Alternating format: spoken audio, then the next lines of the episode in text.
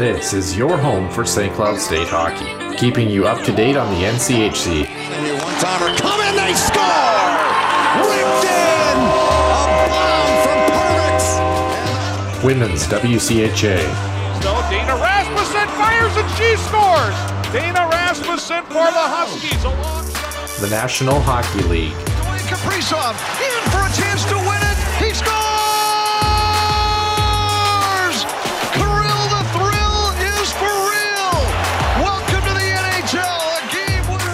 and everything from the state of hockey. St. Cloud Cathedral is now 42.6 seconds away from wrapping up the school's first ever title. Welcome to the Huskies Warming House Podcast Den.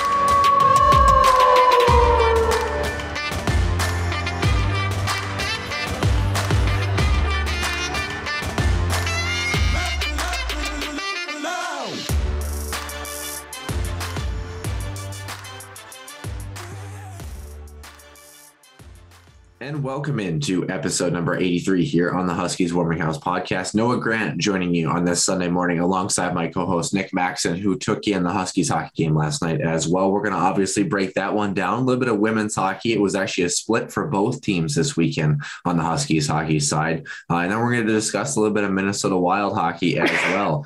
Bless you, Mr. Oh my goodness! I Of course, I have to wait till you start talking. This You know- unbelievable. there are some moments when we do this podcast that they happen and I go, do I take that out or not? I think that one's going to stay. I really. I really do. It's a natural thing. So I I I have no words. You know, and I also have no words about last night's game as well too. But of course, we're going to get into that one. Don't worry, we're going to get into that one. But uh, why don't we start it off with a, a sneeze list, Nick Maxon, uh, starting us off for the Huskies Illustrated Weekly Roundup. Center Ice View News and Notes. Center Ice View provides you with the best coverage of St. Cloud State Huskies hockey from game notes, recaps, photos, and more. Go to centericeview.com.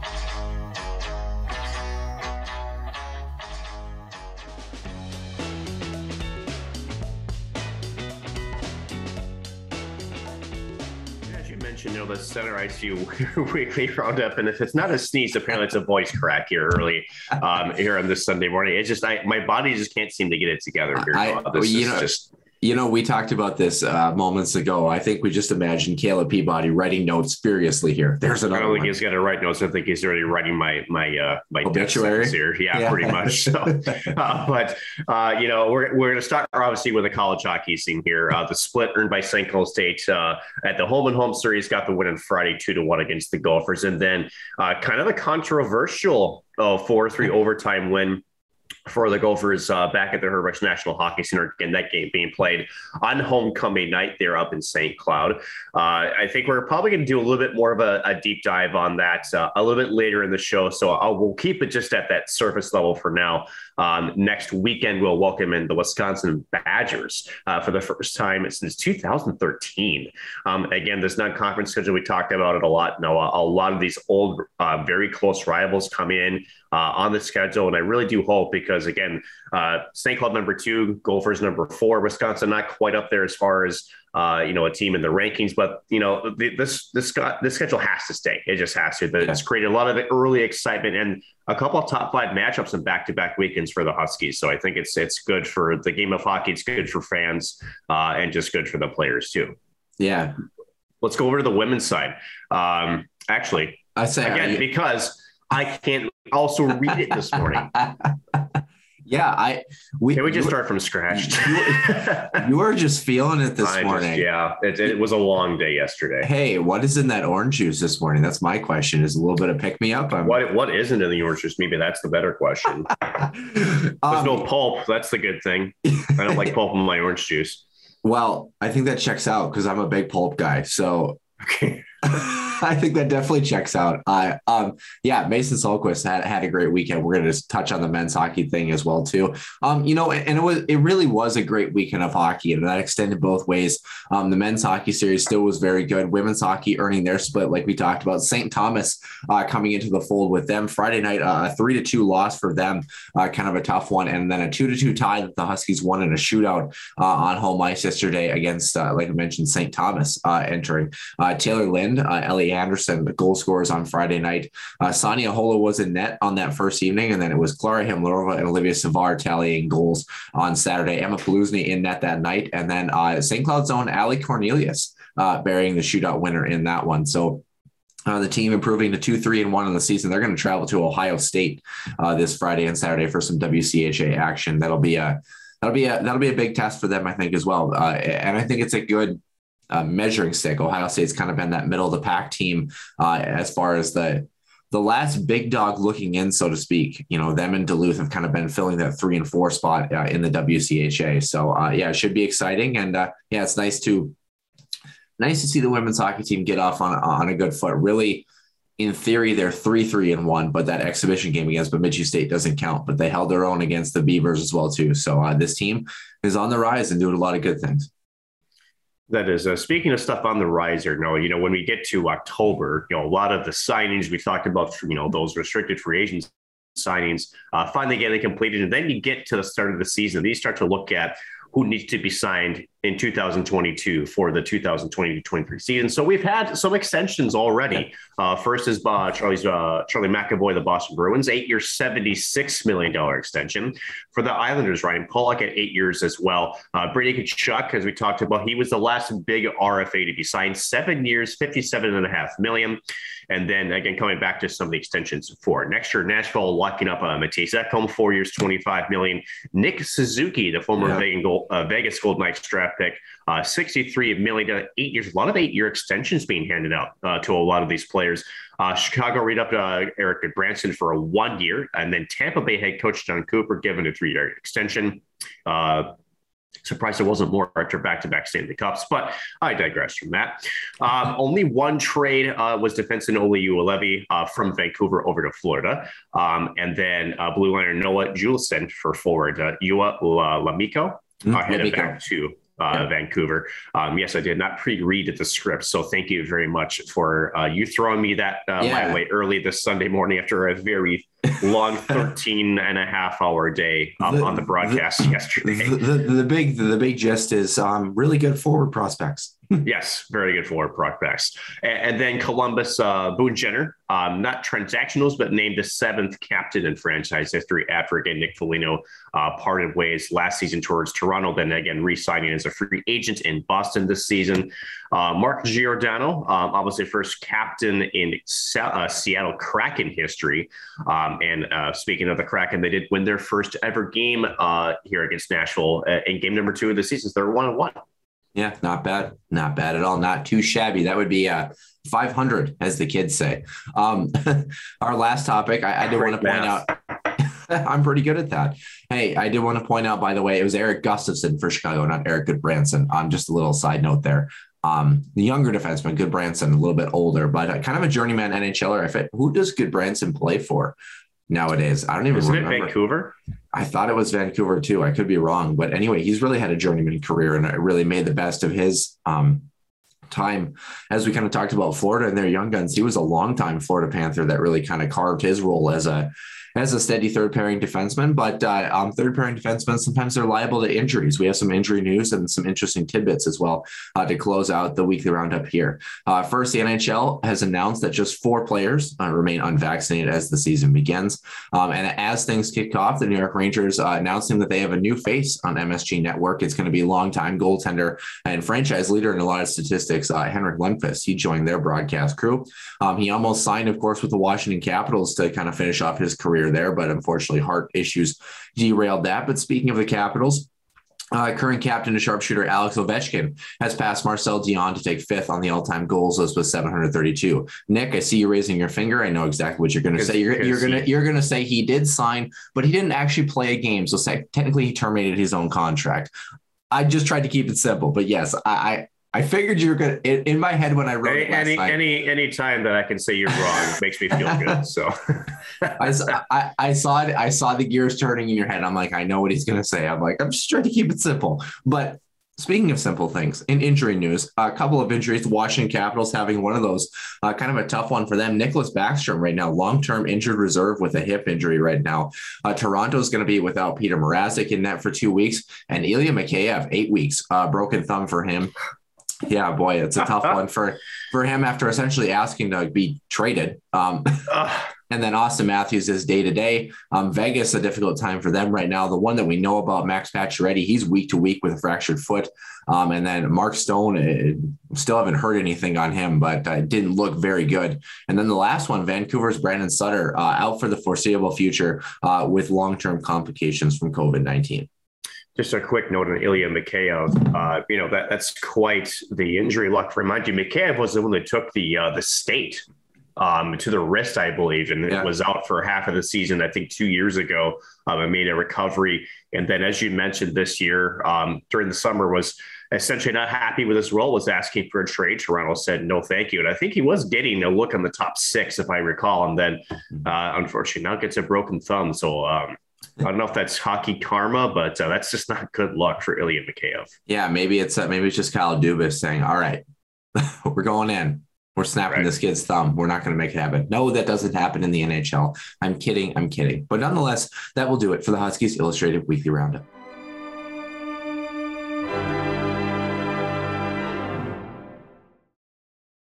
And welcome in episode number 83, Noah Grant alongside Nick Maxon. Uh, early on this Sunday morning, Nick, you were you were busy and back at it in the hockey world, especially last night. You did a fantastic job uh, on Fox 9 during Husky Productions during the game. Uh, heard a lot of compliments on social media, as well as my own parents. They were actually uh, they're big Golden Gopher fans, and they actually got to take in the game last night on NCHC TV because of the way the scheduling worked. And it was kind of funny. My uh, my mom texted me and she goes, "Did they just say Nick Maxon?" And I'm like, "Yeah." And she goes, "Is that your Nick Maxon?" I'm like, "There ain't a lot of Nick Maxons that I know of that do Huskies hockey, but nonetheless, good job, man."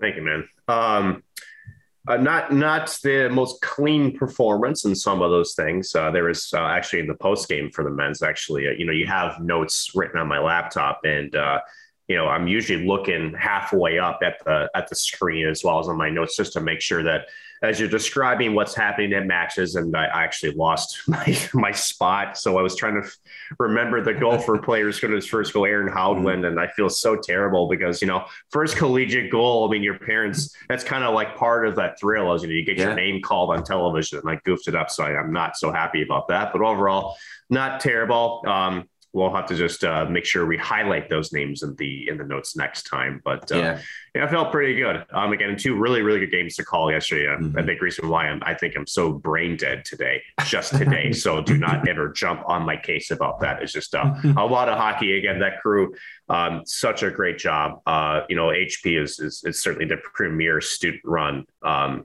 organization. For those who don't know, um, who watch the Fox 9 broadcast, there is nothing that isn't done by a student other than Jim, Yeah. Pat, and Mark. Everything else, graphics, the cameras, again, myself and Rachel being the two uh, personalities on the on the screen that you're seeing, but so many behind the scenes to do such an incredible job putting that together. It is an absolutely, it's just a, such a great group to be part of. And for those honestly who want to get into broadcasting who are looking um, at that, to know that that's all student run, go to St. Cloud State, and that's no joke. Um, I wouldn't be where I am right now without being at that school. So get your butts up there if you want to, you know, yeah. get a job in sports broadcasting. So Yeah, I would definitely agree. My question is first of all, um, Cam one, the main camera, was that Gavin Nelson last night? Who was, was not Gavin Nelson. Um, in fact, a lot of the crew this year are first timers. In fact, uh, Uh-huh. actually, Good Gavin. Gavin was actually beside me uh, covering in the replay room. Um, we had a, a crew member go down uh, last uh, week or so uh, with an illness. So just out of caution, we decided, you know what, we're just not going to risk it. Um, so uh, he covered the the replay. There's um, another person that's uh, a second year for a replay, and so you know again, uh, you talk about some of the harder jobs, obviously being the technical director, so the one that's mm-hmm. switching between the look, switching and the graphics. That's such a fast moving job. Uh, the audio board um, is insanely difficult with so many sliders. You've seen that audio board when I've done some basketball games, Noah, it's that same one. Uh, but replay, man, you got uh, myself who's trying to, you know, pull clips for my, because uh, you're producing that, you know, so when I'm in the replay room, and watching the games, I'm watching a screen that's got 17 different looks. And so I get to kind of pick and choose which highlights go in uh, the the intermission reports. And so not only they're listening to me, but they got to listen to the producer, listen to, to the director. It's a very difficult position. And, you know, a lot of those guys, they just rocked it last night. So really good showing for Husky Productions uh, on Fox 9 Plus yesterday. You know, I mean, it, it is kind of incredible, actually. To, you know, for people who don't know what goes on behind the scenes, especially with live TV, how many different people how many different people are control in control of various aspects and, and, more importantly how little people are in control of overseeing all of those aspects at once if that makes sense so you know the yeah. producers they do a fantastic job and obviously all the people you know right on down to the janitor sweeps the floors i mean you know it's just incredible to see how the product comes together and you know how many people do play a hand in that so no i mean i mean it was fun to watch um did a really nice job i had you know not only let me say I said my parents, you know, my dad went to the University of Minnesota, so they were watching the game. But I, you know, I had a couple of other friends who were watching the game too, who who said the same thing that you know, because of course they know that I went to St. Cloud State. They said they do a really great job um, there on the broadcast. So obviously, it was exciting to see you be a part of it. And you know, I had a friend over watching the game last night, and I said, um, you know, during the post game show, of course, they were, you know, um, Jim, Pat, and Mark were breaking down kind of what happened, and I said, "Can we get to the part where my friend is on the TV?" let's let's get to that part. I want to see that part.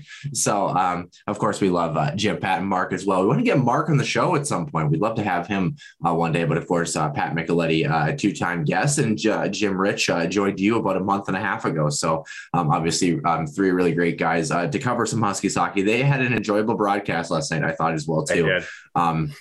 Uh, just three boys, uh, for lack of a better term, shooting the shit, talking hockey. Um, so it was exciting to uh, uh see that as well too. But uh, I mean, you could see it you could see it uh, on Mark's face. You know, that definitely was not the way they wanted that game to end last night. But we're going to get into some uh, men's hockey in just a second. I want to start quickly here with the women's hockey team. Uh, a three to two loss, a tight one on Friday night. Uh, Sanni Ahola in net. I believe she only had she had 14 saves on 17 total shots. So it was just one of those games where uh, it was quality over quantity uh, for St. Thomas, and then two to two tie with that shootout victory for Ali Cornelius, Emma Polusny in net on that one. Nick St. Thomas, kind of an unknown foe, foe for this women's hockey team.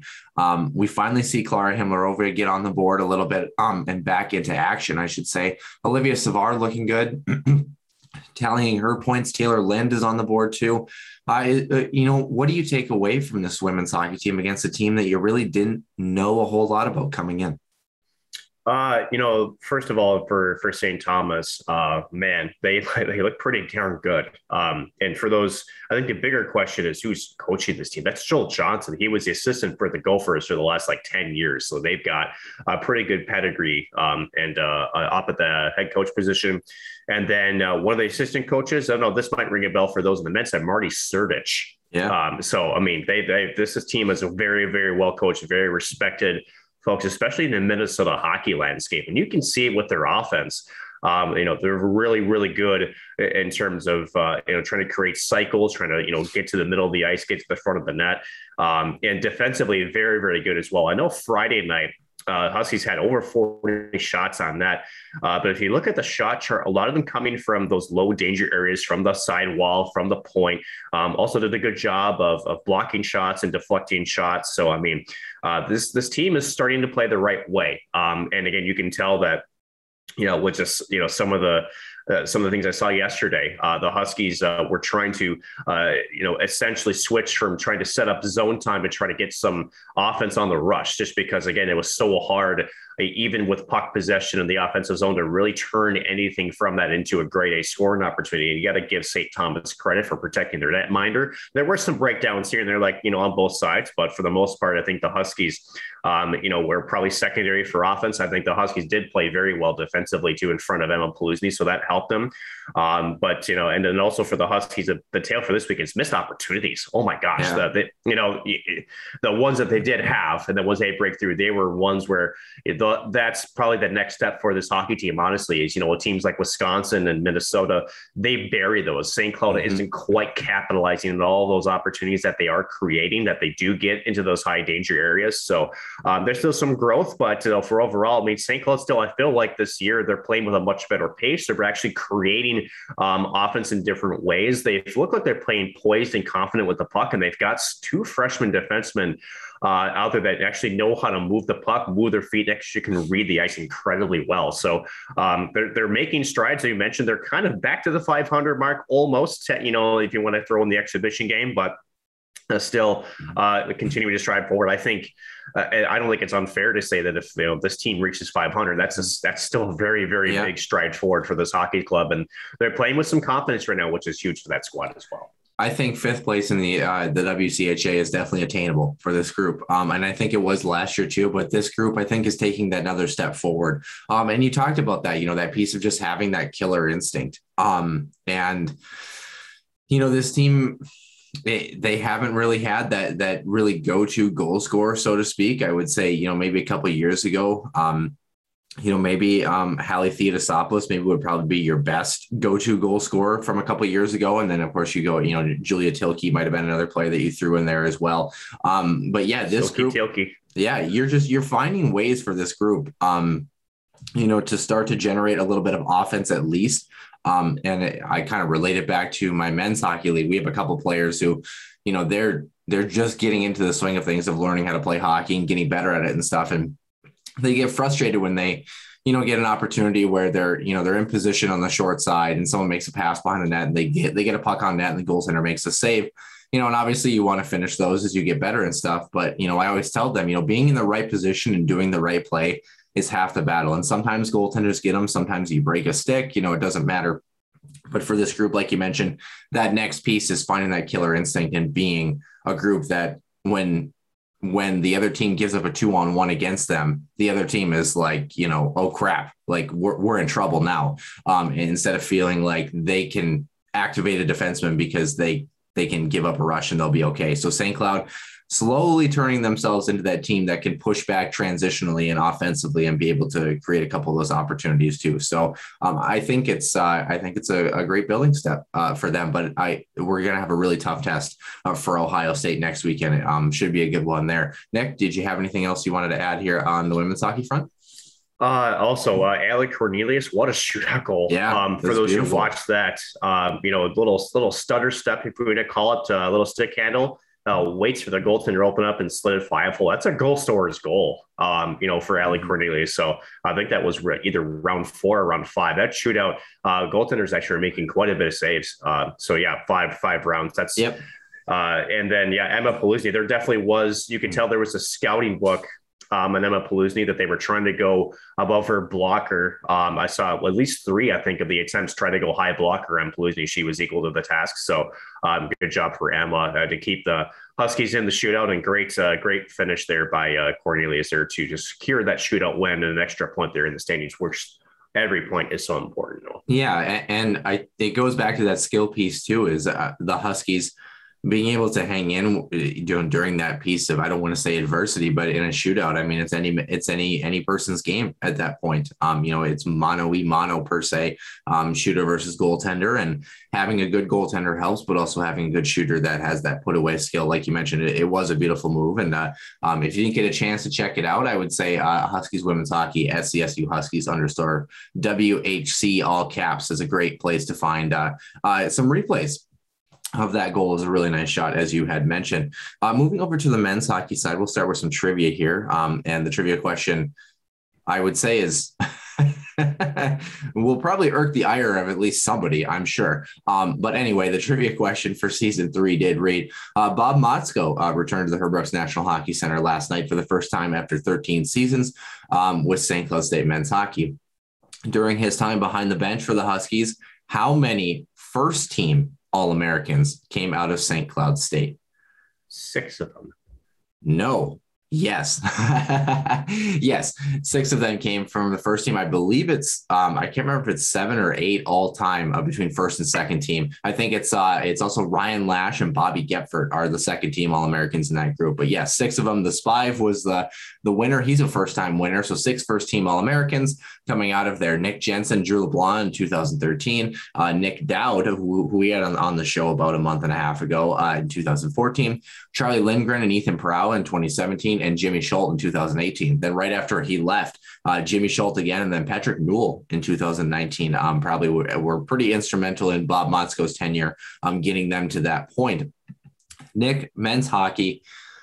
We've got the big discussion on hand, but let's rewind the tape a little bit. Let's start with Friday night's performance. I, you know, maybe maybe not the best performance, I would say, for the Huskies. Kind of similar a little bit to the Mankato series, where they didn't have the greatest start, but they kind of survived, hung in a hockey game, found a way to, to win the game on Friday despite uh, low shot attempts. Um, what did you garner from uh, the home and home series the first night um, on the Olympic sheet down there at 3M Arena?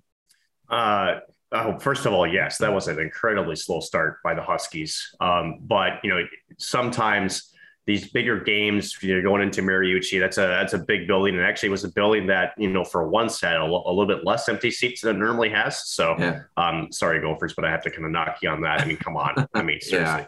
yeah. um, and honestly, if you really want me to be truly a, a, an in-state rival, a top five matchup, there shouldn't have been an empty seat in that building. Yeah, I'll, I'll put it that way. But. Yeah uh, the Huskies, I think, had some nerves going into this game. Um, you know, going against the the big bad wolf per se, you know, uh, of uh, Minnesota college hockey, and I just saw a team that was just committed to defense. That's really what I saw. I saw a team that was going to play above the puck, a, uh, a team that was going to block shots.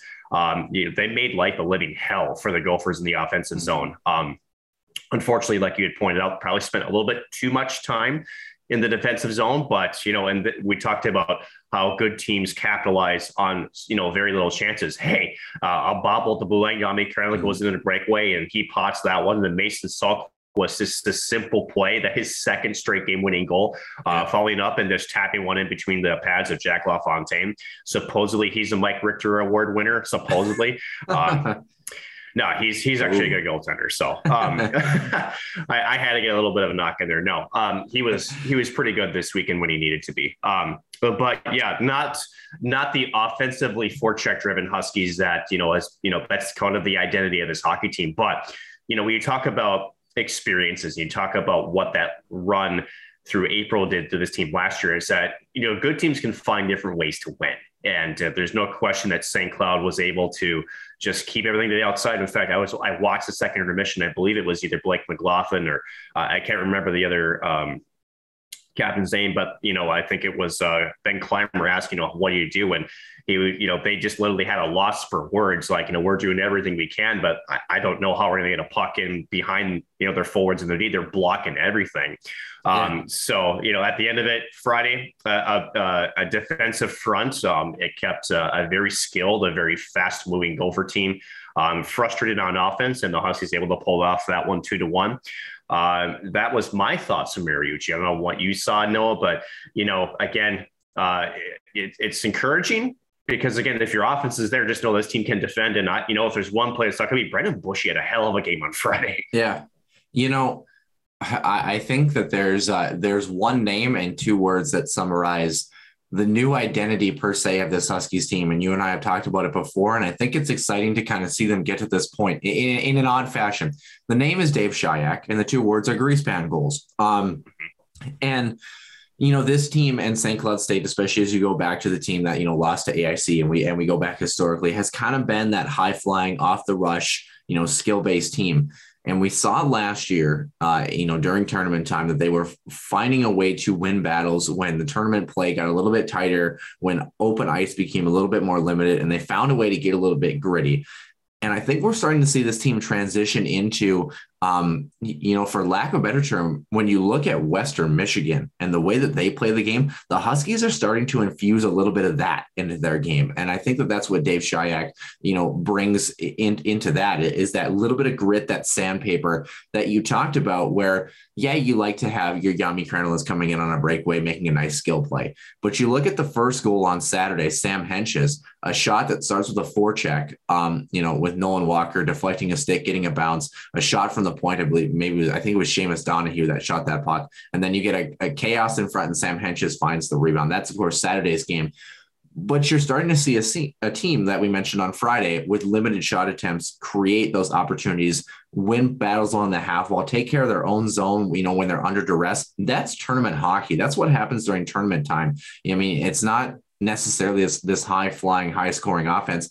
And I think a prime example of that, when we welcome Wisconsin to town next weekend, they're really reeling from the loss of a guy like Cole Caufield because Cole Caufield had so much of that speed and skill that he was able to kind of overpower that, you know, mentality, so to speak, because of his skill set. But by and large, you know, you look at them without Cole Caufield and of course missing a couple of other pieces, they're having to rely a little bit more on that heavy game, but they just don't have enough of that grittiness mixed with skill to kind of kind of make it happen so far in their season. They're still a good hockey team. They're still a top 20 team in the country, but they're not to the level of I think where they were last year. And that's part of part of that because unlike St. Cloud, they haven't found that fusion hybrid between skill and grit right now. So I think a lot of Huskies fans from the last uh, weekend against Mankato, and then of course Friday moving into Saturday against the Gophers. We're a little bit distressed with the quote unquote lack of offense, but I think you got to remember you're playing two top five teams in the country and you're finding ways to um, not only hang with teams, but win. And I think Saturday's game, the Gophers were lucky to escape that hockey game. They played well in the second period to earn their lead heading into period number three, but it was all Huskies in the third, and they were carrying that momentum into overtime. And unfortunately, we all know how that one ended. So let's let's move over to Saturday, shall we? Let's let's talk about the good first. I thought the Huskies started really strong um, on Saturday, a little bit more jump, especially on home ice. A great crowd. Um, great to see uh, the Huskies fans packing the Herb Brooks National Hockey Center. Second period, uh, they didn't take they didn't keep their foot on the gas, kind of took their foot off the gas pedal, and the Gophers really found a way to convert. And the third period was just uh, some of the best college hockey you're going to see. Nick, before we get to the overtime call, what did you take away from regulation in that hockey game? Uh, first of all, the return of Sam Hentges and what that does to that top line. Yes. Uh, holy buckets. Uh, Sam Hentges was a guy that was on a mission. Um, and he probably heard some of the comments that I had about him. No, I'm kidding. Um, you know, uh, no, that's when Sam Hentges is healthy and when Sam Hentges, you know, is is playing with a purpose. That's what you get. A guy that you know, you know, I mean, you talk about a guy that was every stride, every skate. You know, he he was skating like he was like about to kill somebody. I mean, sir, I don't know how else to say it. Yeah. Um, he he was definitely uh, he was dialed into this hockey game. Um, and as you mentioned too, uh, Sam known for his skill, kind of getting that dirty. In fact, it was uh, Hentges, Walker, and I even believe was it Brodzinski. All three of them were in that crease area when the uh, puck was yep. loose. So you talk about again that Shyiak influence about following up the shot and getting into those areas and winning puck battles, and then a puck gets it behind LaFontaine for the first goal. Um, really liked that. Um, second period, uh, yeah. So uh, the long change period, right? Noah, we, we talk about this a lot. Uh, in fact, it was actually a polar opposite from Friday. In fact, I think the Huskies had the best, uh, better, you know, of the Gophers in the second period.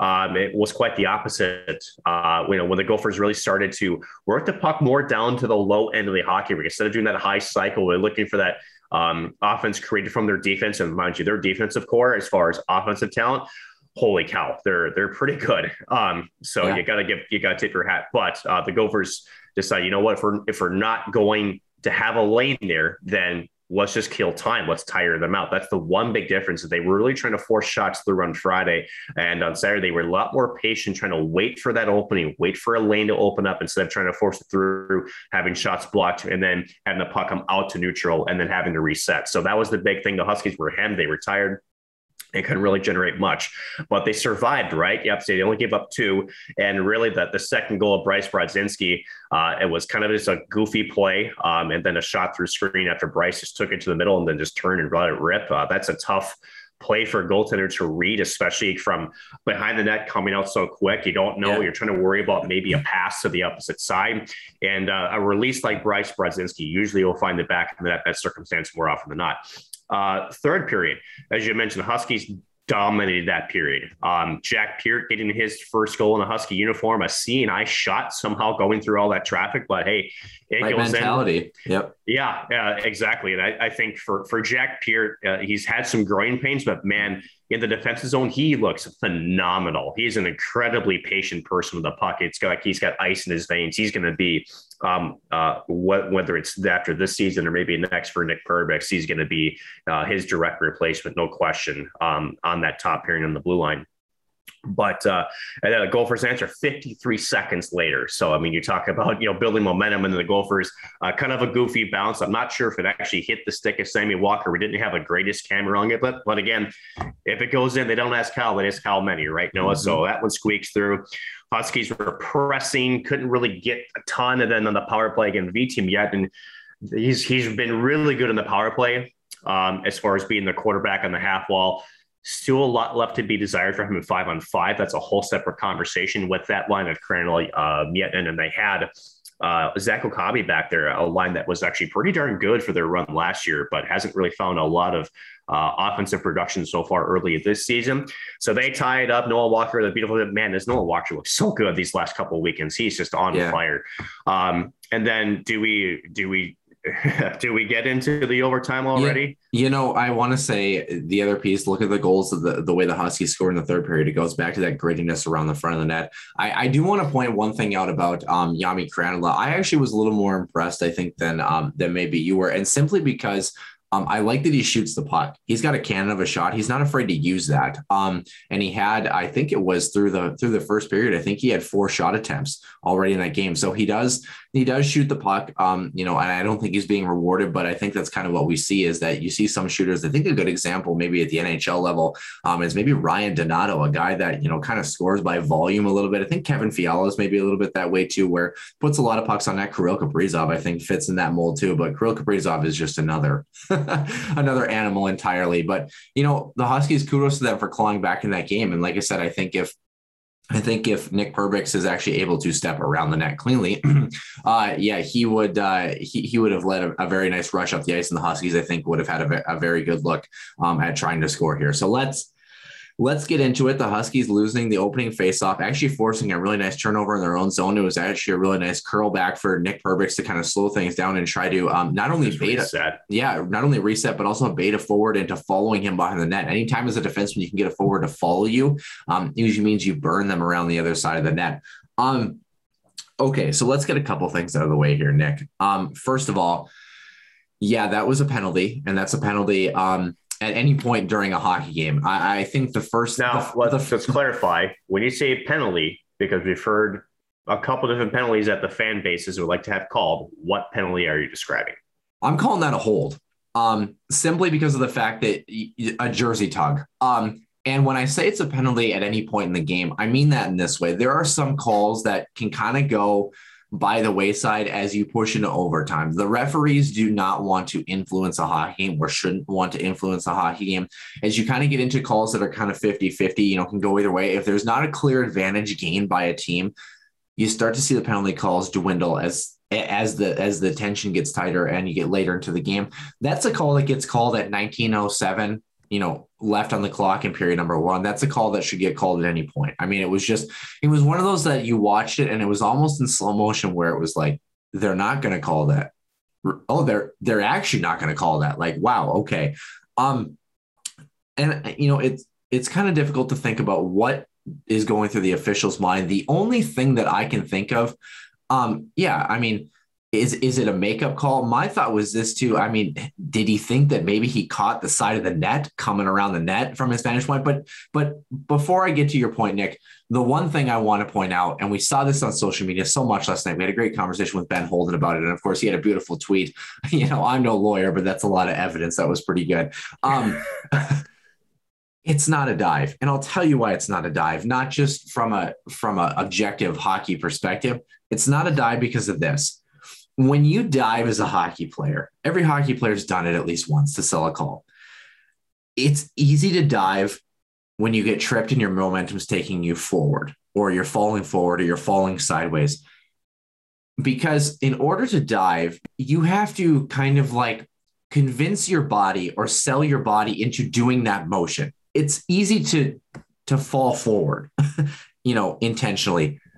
I don't know a hockey player in the world that can intentionally make it look like they're falling backwards smoothly and dive backwards. Like think about that. Just from a pure like um like body positioning proprioception point of view you ha- you'd have to be willing to throw your own body backwards like your own head backwards towards the ice. That's like i've never seen anyone dive like that. Like you, it's just difficult to dive backwards. It doesn't from a from a from a human body standpoint especially when Perbix has the puck and is stepping out it doesn't make any sense. The way that his feet go out from underneath him is just a clear indication of someone who had momentum and all of a sudden center of mass was pulled and it took his momentum his upper body in a different direction. I mean that was it, it was about as blatant of a call or should have been as you can get as far as holding could be so anybody who says that it's a dive i think bob motzko even said it was a dive um well, he's yeah he gets paid to say that though for, Yeah. his, for his team so I, I, I, I don't even know how you come to the conclusion that it's a dive because it, if it was a dive, it would look so awkward and unnatural, I think, versus how smooth his feet came out from under him the way that he was pulled. But anyway, Nick, your thoughts. So, you know, I, I've watched the clip. I can't even tell you how many times, right? Mhm. And you know, the jersey tug, it's it's been all over social media. Um, but it's easy to say that from the broadcast angle, right? So I'm, I try to put myself in the referee's position, right? He's Yeah. right in front of the play. He's in the corner. But the one thing that I've come to the conclusion on is where that jersey tug is taking place is directly behind his line of sight. Right. Um, so the only really thing I can think of is no, it's not a flop.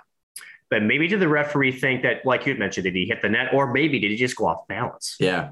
You know, maybe just the referee saw it as he, you know, just kind of like lost an edge with all his own power. Yeah.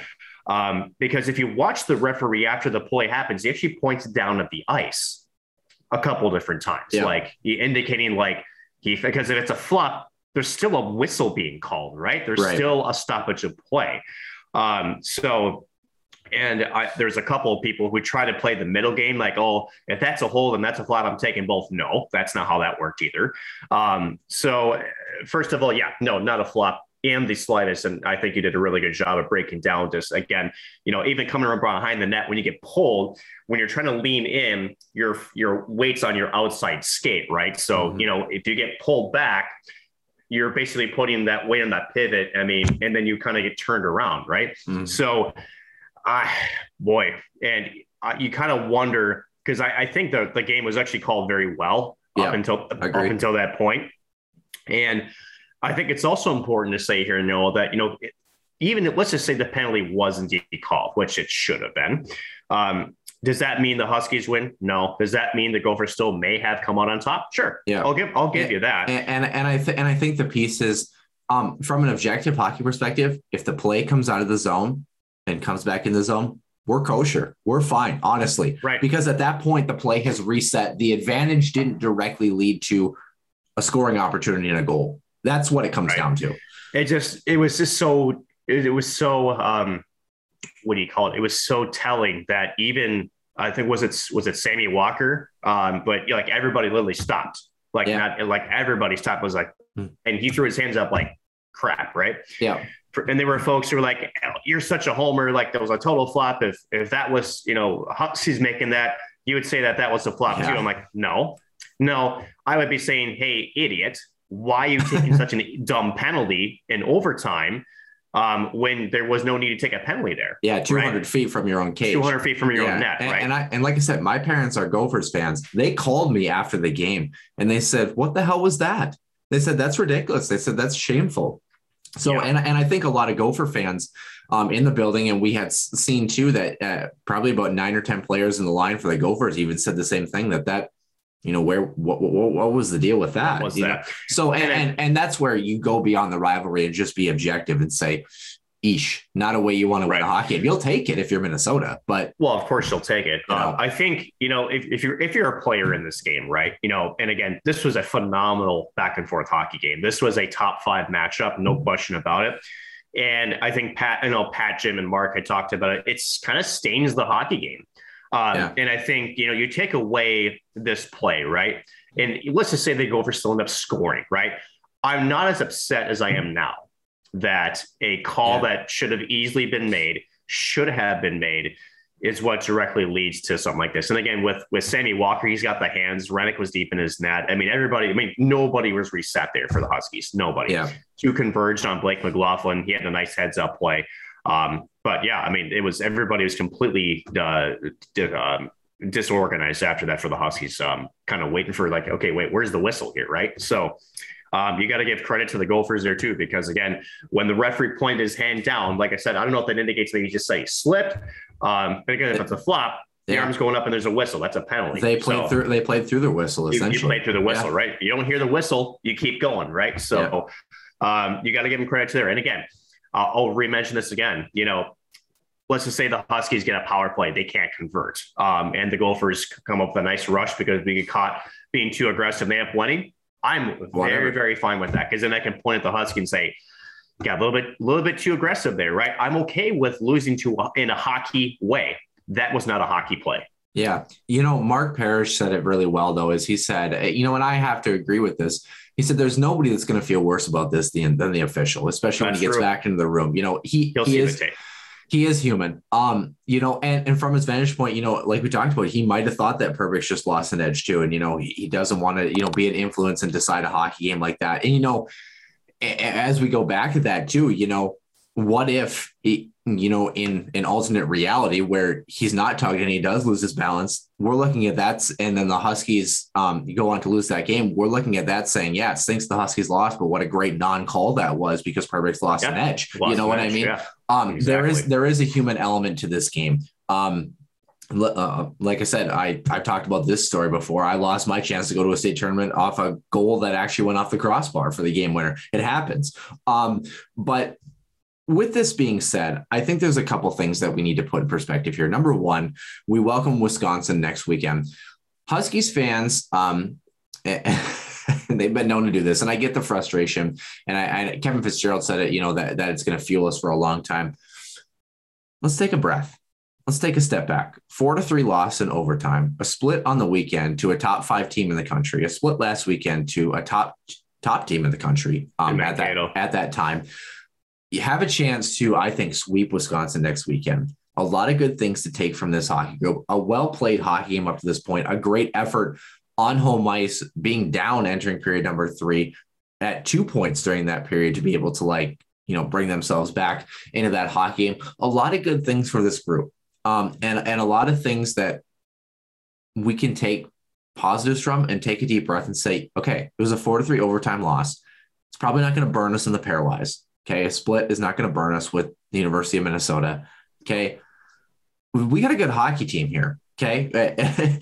and don't let one play detract from how good this team is, how great those jerseys looked last night, by the way. Yeah, um, really nice. Those were beautiful. Um, and what is to come for this group? And if anything, you know, use that fuel for the fire, as Kevin said, in in the right way.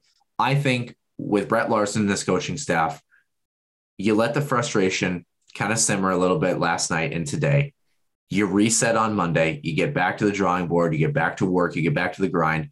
Mentally, I think that the coaching staff will do a great job to prepare this team to get ready for the upcoming fall in Wisconsin. And we're going to see a great Huskies hockey team this year. And if anything, like you mentioned, it, will it'll it'll fuel the fire a little bit. So the frustration's there.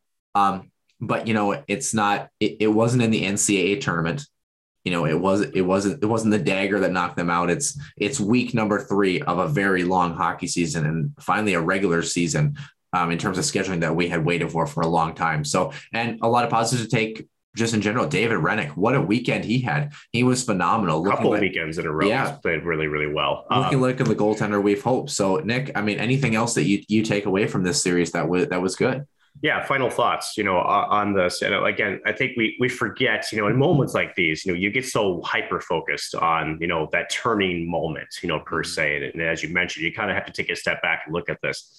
Um, you know you come in uh, you have you know your your your i don't want to call it a tune-up game uh, but you have you know a kind of an introduction with st thomas. You get two wins there right then you go right to a number one team in the country and you split. Yeah. Uh, the second, you know, uh, game where you win, you win three one. Um, you go into a very, very hostile environment in Mariucci. You win there. You lose in, uh, you know, a very goofy way at home in homecoming against the Gophers, but you're splitting against a number four team in the country, right? Yep.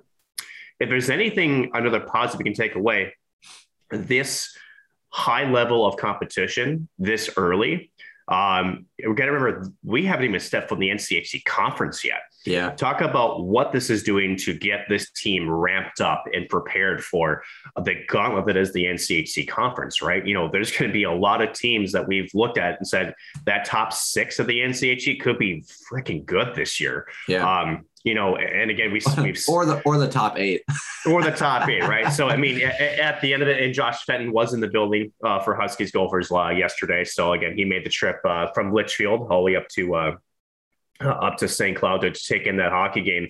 Uh, but yeah, I mean, there's there's some good to this too, right? I mean, you're gonna you're gonna have a better advantage against Wisconsin to feel good.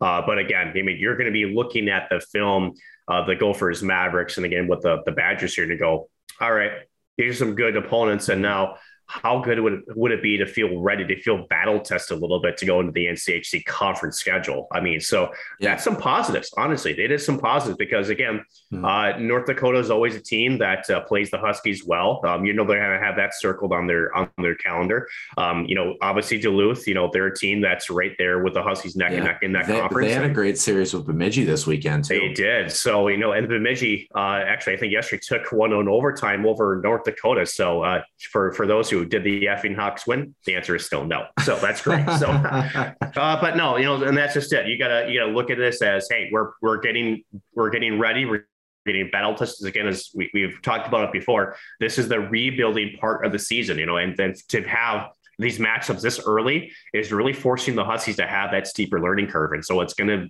it's going to uh, only I think provide more positives and, and you know for this season as we move forward into the conference schedule. Yeah. Two thoughts for me. Um, two great things to take away from this weekend. Number one, regardless of the outcome, what a great weekend for college hockey and what a great weekend for Huskies fans getting back to the Herb Brooks National Hockey Center, filling that building up. Kudos Huskies fans doing doing your job, getting getting college hockey back in that building. I mean, what a great atmosphere, um, and what a great opportunity to have a WCHA foe. And I think it'd be great if they have it every year, where at least the Gophers for sure come to town every year for that home and home series. Um, Should be just fantastic. But yeah, Gophers fans, um, fill 3M Arena or Huskies fans. Let's bring the entire uh, municipality of St. Cloud, Waite Park, and the surrounding area. Let's bring them down to 3M Arena and show them how Huskies hockey works. My favorite moment of the weekend, Nick, it's going to sound weird. After the goal is scored, after the overtime loss last night, David Hrenak turns around, gets ready to snap his stick over the crossbar, and pretty much swung it into his glove hand and stopped himself, turned around, and skated up and got ready for the handshake line. That level of maturity, obviously a fifth year player, but especially for a goaltender who the play is not on him at all by any means, had a fantastic weekend to kind of reset and say, we're all right. We're doing okay. One game. It's one game. It's one game in week three of the season against, you know, it's not like they lost to, you know, no offense to them, not like they lost to Princeton, you know, who might be ranked, you know, number 58 in the country or something like that. They lost to a top five team in the country. It was a great learning experience for them. Great learning experience for a lot of these young players, Mason Salquist, Jack Peart, Josh Luedtke, um, you know, players like that, that, you know, get their first taste of growing pains, get their first taste of a, a slice of Huskies hockey history and how it has gone for this program in recent years. I, I have every reason to believe that this group will come out composed. They'll come out firing.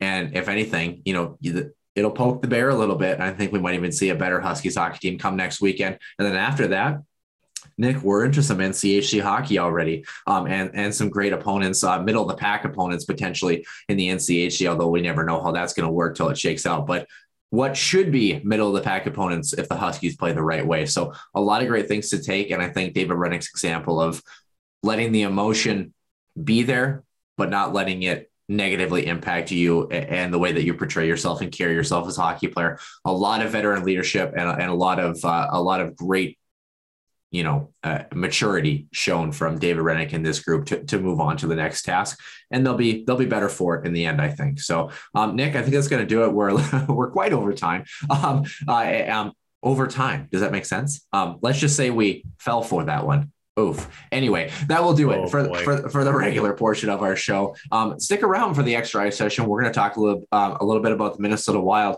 um, and their first two wins as they have gone two and zero on the season.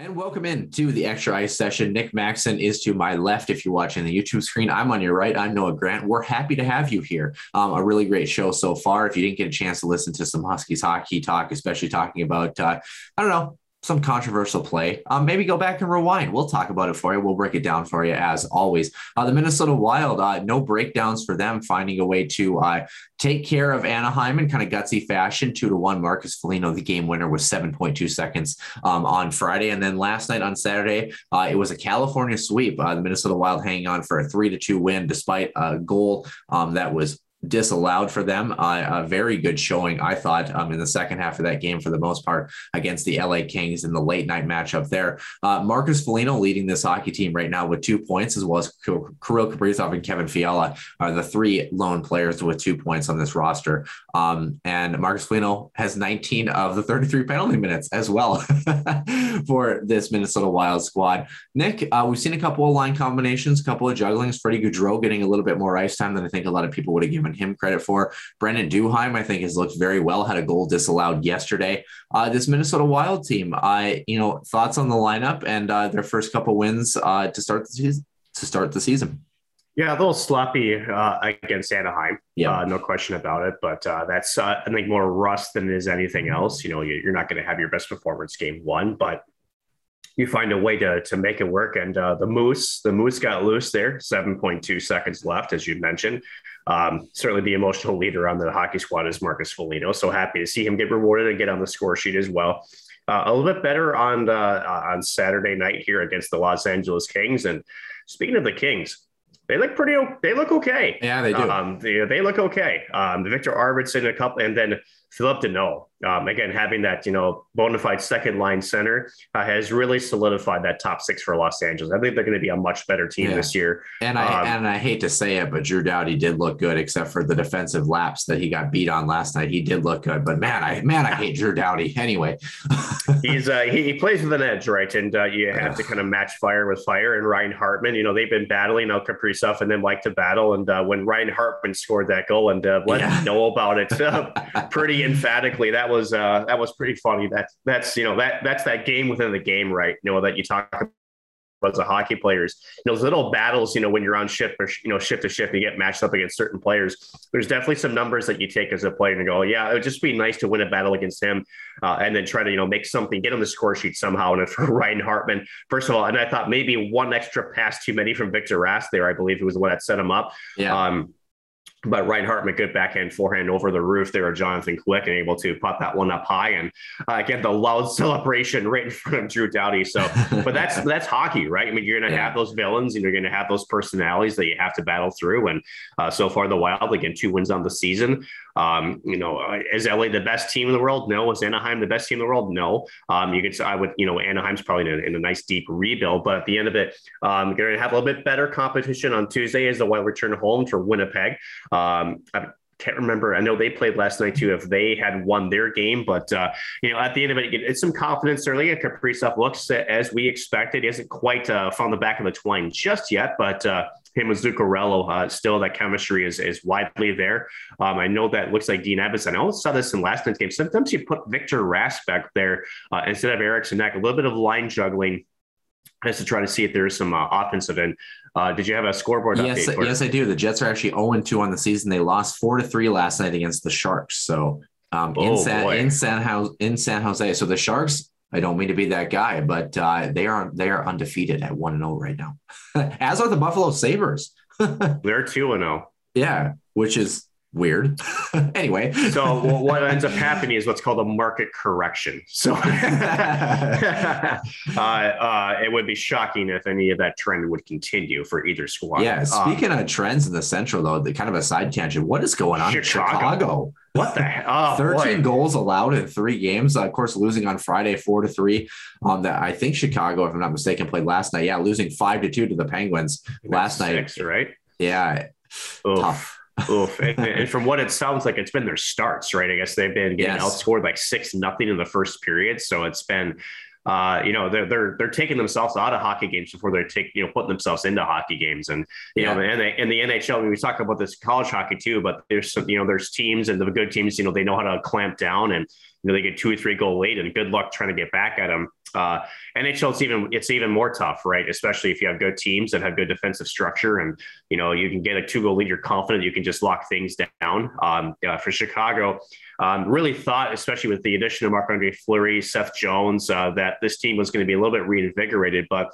So far, not so much. And, you know, is it maybe the fact that it's so many new faces and they're, they're just not quite in sync just yet? It could be that there, no, I think that's might be a, a fair assessment. Again, I haven't watched them play just yet, but just thinking in terms of how much turnover Chicago has had, uh, you know, especially this offseason, I'm kind of wondering if it's just not everybody's on the same page just yet. So, uh, because if you look at that roster for Chicago, this should be much better than 0 3. And Yeah. I, I do have a gut instinct that tells me that give them some time and they'll turn it around. I really do think they will. Yeah, definitely. You know, uh, you know the team that I'm actually really impressed with right now. It's actually out in the Pacific. That's Edmonton. Um, you know, I Edmonton. mean, do they have some guys that are good on that team or something? yeah, Or? I mean they they won they won five to two against Calgary last night. Of course, you talk about uh, you talk about Chicago and their little uh, um, little piece too. Uh, moving Duncan Keith uh, in that trade, I think the Oilers are going to look very good this year. Um, and not that not that they don't, but I think they're going to look good beyond the impact of Draisaitl and McDavid. I guess they've impressed me through two games. So have the Panthers. Obviously, five to one. Sam Bennett a hat trick last night against the Islanders. You know, I think the Panthers are finally becoming that team that we had expected. But uh, um, yeah, moving back to the Minnesota Wild. Um, a lot of great- things to take care of. Of course, Kirill Kaprizov on the board early, um, part of that team leader, so to speak, with two assists. Um, you know, that's always good to see. I think it'd be nice, Eriksson Ek, you know, getting him on the board and maybe uh, Jared Spurgeon and, uh, you know, throw Nick Bjugstad in there as well. If you can get those three guys on the board in the next game or two, I think that'll just build a little bit more confidence. But, you know, this Minnesota Wild team has depth in a weird way. Um, you know, they don't have center depth. I think that's, let's put that out there right now. I've now. never had that, so that's not new. Yeah, exactly. Um, I think Mikko Koivu could, probably come back in and be a third line center on this team. Um, second, maybe, of some nights. yeah, um, um, which um, I think everybody w- would love that because everyone loves Mikko Koivu, right? They've never had any issues with him in the latter stages of his career. Not not once. Anyway, um, they have depth. Uh, it, we've always talked about this team winning by committee.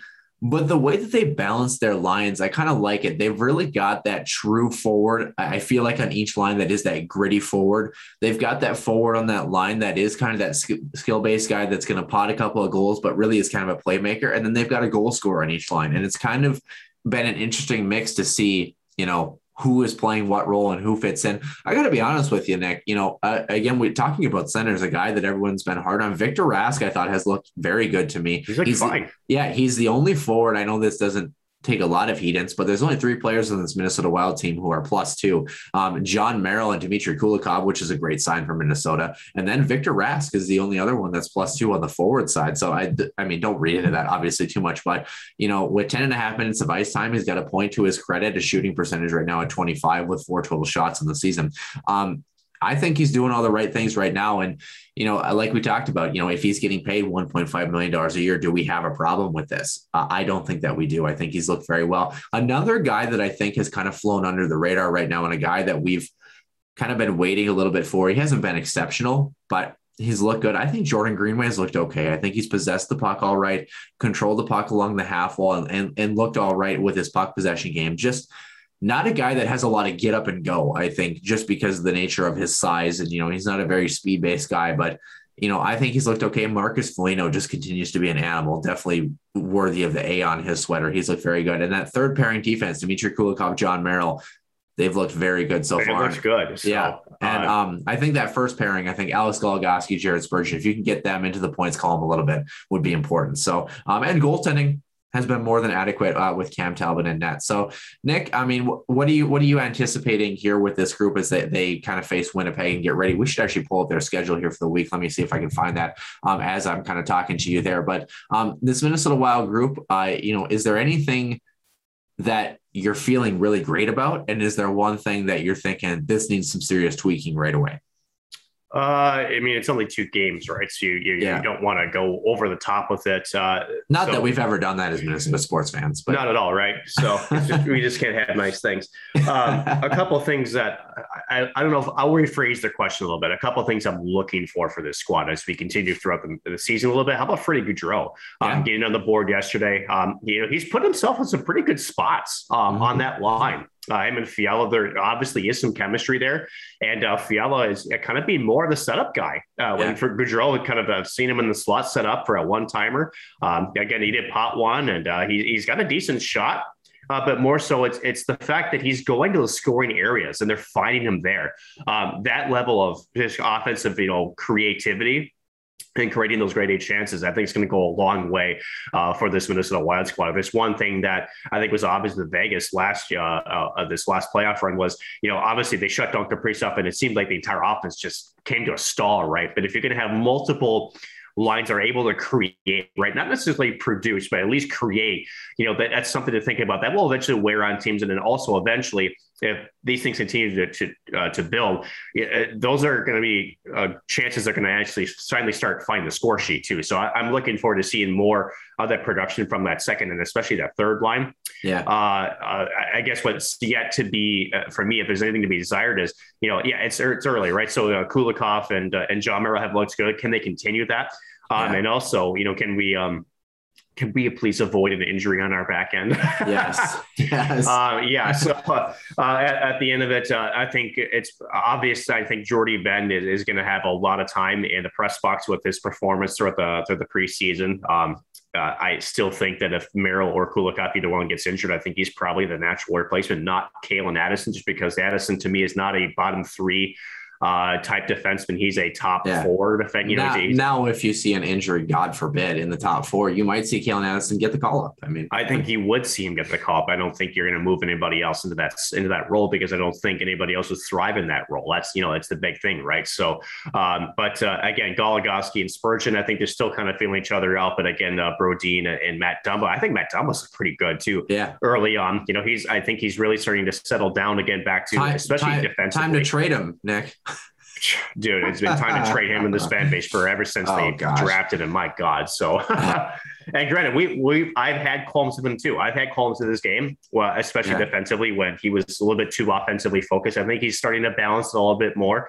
Um, and he's finding, you know, the right times. And again, it's all about timing as defenseman, right? When to go up and make that offensive player, when to simply say, you know what, I need to live to fight another day. I need to back off and play defense. And um, he, he's definitely, I think before his chest injury was it two years ago, maybe three. Yeah um, I thought he was actually really starting to, you know, kind of mold into that. At the injury really set him back, and I, I, really kind of feel bad for him. But now he's starting to find that balance again, and I think he's looked really, really good. He's creating chances. He's uh, doing great on some of those stretch passes that he has. He's got good vision, um, and we know that you know uh, in the offensive zone he's got a good shot, and you know, so if he can utilize that more, um, he's worth every penny the Wild have paid him. Yeah, perfect middle pairing defenseman and, a little bit of a power play specialist or power play slot in, so to speak. Uh, the Minnesota Wild, uh, like you mentioned, Tuesday, October 19th against Winnipeg, and then they've got some time off. They've got uh, Saturday against Anaheim and then next Sunday against Nashville before heading uh, to Vancouver, Seattle, and uh, Colorado before getting back home at the start of November. So, um, you know, uh, if I just say one thing that kind of impressed me, and Kevin Fiala was kind of uh, the beneficiary of this in the broadcast last night,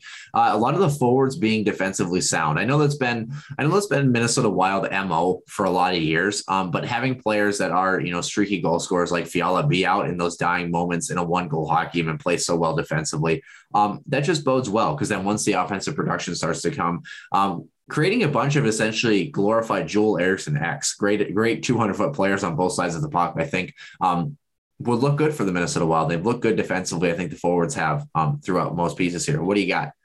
Well, just on that note, you know, you can't win a Stanley Cup um, unless your forwards know how to play defense. I mean, you just can't. Uh, you can't be a one-dimensional figure in this league anymore. You have to be able to play both sides of the puck. And you know, thinking about this way if you're up one goal it's in a playoff you know say it's elimination game and you're heading in and let's just say you had the matchup but all of a sudden you know you're spending 45 60 seconds uh, in your own zone and you know they've had their change so they got the matchup they want you can't control that, right? And so unless your yeah. goaltender can get a freeze, um, you have to be able to trust whoever you have out there as a coaching staff to be able to, you know, keep uh, keep the structure there to be able to defend well. So uh, I think it's great the fact that you know Dean Evason not only is building these players to be two-way forwards, but also being able to say, "Hey, early in the season, I'm gonna, I'm gonna, I don't know if you want to say it's a test, but he's gonna say, I'm gonna trust you to go do this because guess what? Every game is important. Every point, especially the Central Division, it's every point's going to be so well worth it, especially if we get towards the end of the year. And you know darn well that it's going to be you know, much bigger dividends in the playoffs if this team can you know punch their ticket, which I think they will. Um, so yeah, you know, actually, actually a player that did that um very well um, during his career with the Minnesota Wild was actually Zach Parise, a guy who could play very well on both sides of the puck. And when he was out, he was often uh, potentially a penalty killer or a guy that you put out in the latter stages, knowing that he could he could do both things. Uh, Zach Parise, I just want to pull up his stats. Uh, two games played uh, for the Islanders, no points. He's minus one in the season. So um, just kind of wanted to see how he was doing um, in his new sweater. I haven't gotten a chance. Why don't while we're here, uh, shall we? Shall we go? Suter. Shall we go to Ryan Suter? Shall we? Sure. Um, Dallas Stars, uh, two games played for him. One assist on the season. He's minus two so far. So, um, yeah, maybe the grass isn't greener. Anyway, uh, nonetheless, uh, uh, yeah, one thing I think the Jersey is though in Dallas. So. that was awesome. Um, anyway, that was that was very good. Um, I'm impressed. Um, I I know Caleb Peabody isn't here, but I'm going to give Nick one point in the Caleb Peabody matchup. That was just that was just that was just that good. Um, speaking speaking of things that the Minnesota Wild uh, do need to kind of tighten up on a little bit. Um, I think just having a little bit more transitional speed. Um, you know, this is a group that is a little bit slower, I think, um, uh, and they're trying to get younger. But um, with the addition, you know, Freddie Gaudreau, you know, Brandon Duhaime, kind of more of those guys that are a little bit more gritty, sandpaper, Jordan Greenway s type guys, Marcus Foligno s type type guys. They're making it happen. They're making it work. But a little bit more speed, I think, um, would bode well for them. So yeah, I think that's just, I think that's early season rust if yeah. anything, and it's more so again, you have some new faces, you have new line combinations, yep. you know, and, and oftentimes you, you your your heads up the instincts aren't quite there yet where you figured out that this player, you know, when you have the, you know, they're, they're going at this speed and you're, you're just trying to keep the structure. I, I think it will get faster as the season goes along. So I'm not too worried about it, but yes, uh, when you're in transition, you just, you, you got to get north, you know, you, you can't um, wait, but you also want to make sure too, Noah, you, sh- you know, as a forward, you know, we both know this, you can also get ahead of the play too by getting too fast. So, you know, at the end of it, making sure you come up through the you know as a group through the neutral zone to make sure you have support on the puck when you cross that offensive blue line. So um, you know again in NHL everything has to be faster. They'll get there. I'm not too worried about it. Yeah, yeah, like you mentioned, every play has to head north. Speaking of heading north, we welcome our visitors from the north as we head back to Minneapolis, St. Paul, um, at the Xcel Energy Center in Minnesota Wild. Like you mentioned, October 19th on Tuesday, hosting Winnipeg. That one's going to be uh, at seven o'clock Central. Um, that's kind of the only weekday one until we get to Saturday, where Anaheim comes back to town at the Xcel Energy Center, as well as Nashville. So uh, definitely keep tabs on your Minnesota Wild. Not a whole lot of hockey going on in the Minnesota professional and college hockey ranks this week uh, during the weekday, of course. But uh, that only means more time for some high school hockey, right? Checking that out and uh, getting around to your local rink around the state of Minnesota. So, Nick, do we have anything else that we wanted to add uh, for this show? No, not, that. that can I think. I mean, I can't even think after this weekend. It's been such a busy one. But hey, uh, for for all of the hockey world for Minnesota, again, great series uh, for the Huskies men's, great series for the Huskies women. While they're two and zero, oh, they're undefeated. Uh, knock on wood or mm-hmm. stone or whatever the hell it is that you know this this counter is made of, something like that. Um, but uh, you know, so, so, it's some good. Ho- it's hockey. Hey, it's October. This is what we've been waiting for, and I uh, can't wait to see what the rest of the season holds for either of these squads. It's going to be fun to follow. We'll have it all right here for you in the Huskies Warming House podcast. Yeah, it should be good. Uh, like you had mentioned, that was actually a pretty good segue. I'm kind of sad that I actually jumped in there because it would have been a great end of the show. Um, but nonetheless, you're like you're like, yeah, I'm not surprised. Anyway, um, you know, WCHA action, like you mentioned, uh, Ohio State, Minnesota filling out that one two spot. Wisconsin followed by St. Thomas is actually in that four spot right now after their performance against St. Cloud, Duluth, Minnesota State, Bemidji, and then followed by St. Cloud. I think St. Cloud will start to climb in the standings there. Get out, support that women's hockey team. It was a great opportunity to kind of to follow up uh, them and then followed by the men's team on Saturday. So definitely get a chance when they come back home returning. I think it's after next weekend um, or could be the weekend after. We'll keep you updated on that. Um, check out some women's hockey too. Um, they definitely don't get some love from the attendance side. They definitely need it. So um, speaking of attendance, we're working on a guest, hopefully uh, coming up this week. We'll keep you detailed on that one. Then, of course, episode number 84 is on the docket already. Can't believe it's been 84 episodes um, coming up this Sunday. Just uh, feels like we just started doing this. No, I'm just kidding. It feels like we've been doing it for a long time, doesn't it? 84 I haven't punched my computer screen yet. That's that's a positive. Well, well, on the air, so to speak. Um, you should see, you should see Nick off the air, especially when he hasn't had his cup of coffee or his his spiked orange oh. juice. It, it gets oh, yeah, spiked. Non-pulp is spiked apparently. So yeah, it, it it definitely gets dangerous. Who knows? We'll have to have Caleb Peabody on. Speaking of yes, at some point, I think in the near future, maybe go Huskies Woo again too. We'll have to have to bring those guys back, but nonetheless, we'll be back here as always here soon in the day.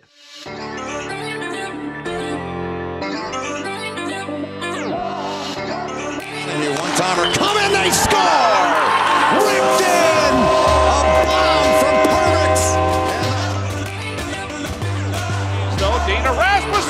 Fires and she scores. Dana Rasmussen for the Huskies alongside. Dwayne Kaprizov in for a chance to win it. He scores! Kirill the thrill is for real. Welcome to the NHL. A game winner.